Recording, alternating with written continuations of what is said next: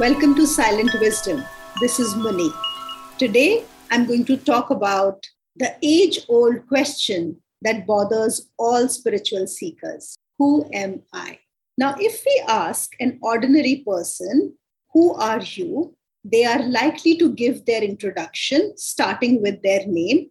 So, I am so and so, followed by their profession, I'm a painter, singer, engineer, doctor, businessman, minister.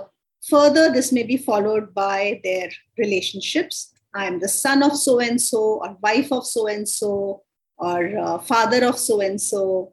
So they will talk about their family.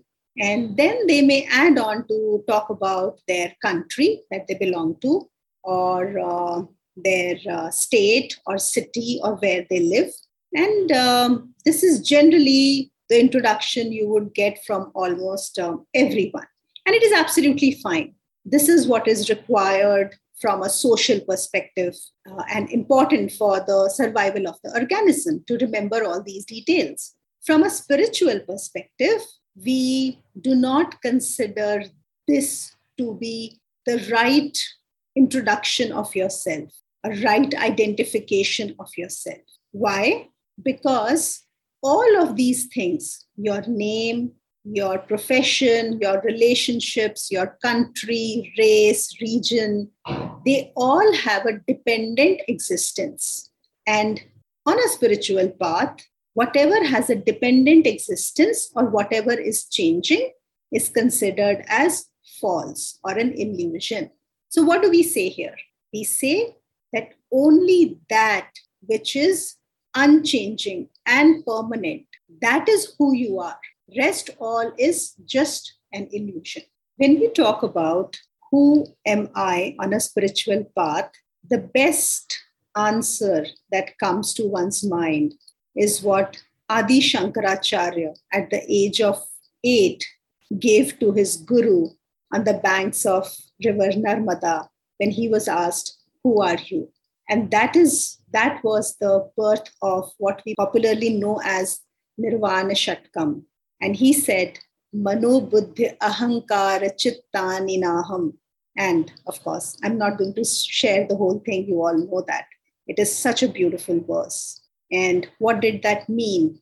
That I am none of those things. All the identifications that we think of who we are, I am none of them in the introduction of Bhagavad Gita, it is clearly given that the purpose of Gita is renunciation of the I that is identified with names and forms, the I that has appeared due to ignorance, ignorance that I am separate from the Supreme Self.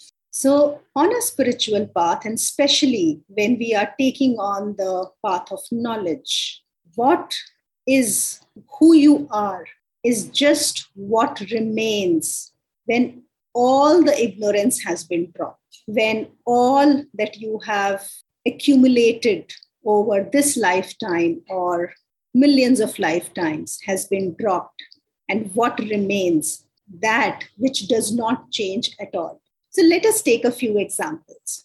When we look at an ocean, we see thousands of waves on the surface. Now, while all these waves look different from each other, but if we take two waves into two different glasses and look at them, what are we going to say? Will we say we have caught the waves, or are we going to say this is water? We'll say this is water because essentially the waves are, uh, are different, but the essence is the same, which is water. If we take another example of ornament and the gold. We may take a piece of gold and convert it into a necklace. Now, while it is a necklace, we cannot take away the gold from it. If we change that necklace into a bangle or then into a bracelet or into an anklet, while the forms may keep on changing, but in all these forms, the gold is always there. So, gold is the essence of that ornament. Let us take one more example of the clay pot. When you bring home a clay pot, you might say that you have a clay pot. However, can the clay pot be there without the clay? No, it cannot be. And even if the clay pot breaks, the form may have broken, but the clay is the essence which will still remain. So, just like the water is the essence of the waves, the gold is the essence of the ornaments, and the clay is the essence of the clay pot. Similarly, I have an essence which cannot be taken away ever, which always remains, whatever form I may take, whatever identifications I may have. But all these things are changing and non essential. But something that remains after everything has been taken away, all the forms, all the shapes, all the names, colors, identifications, relationships, what still remains, that is who I am.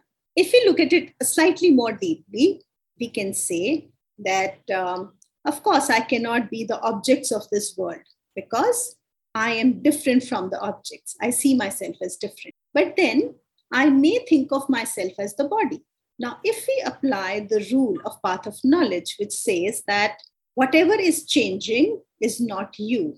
So, is my body changing? Yes, it is. The body is changing. It was young at a particular time, then it grew older, and now it is aging.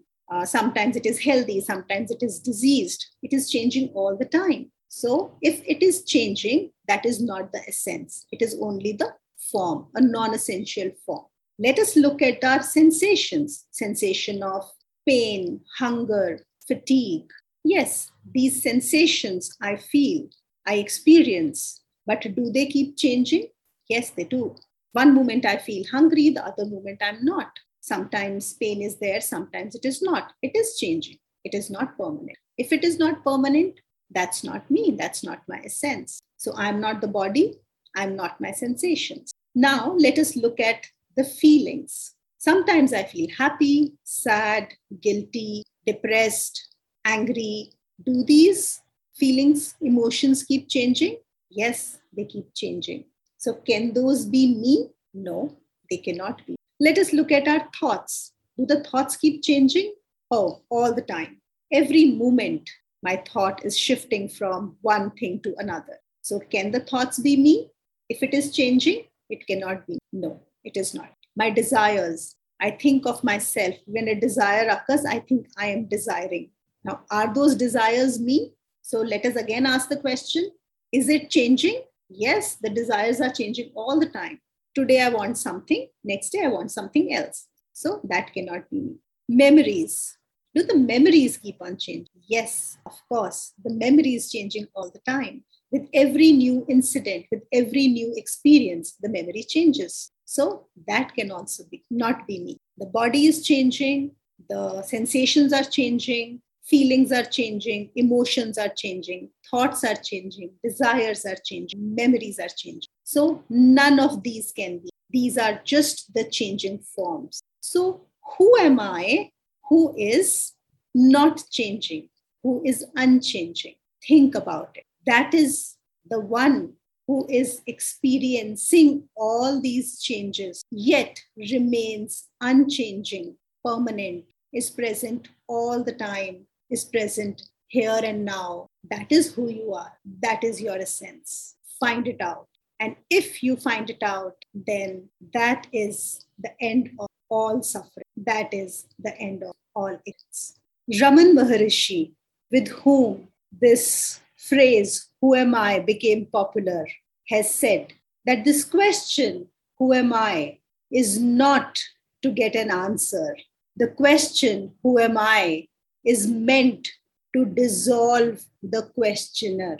Thank you for listening. I hope this helped you. And I'm going to see you again very soon.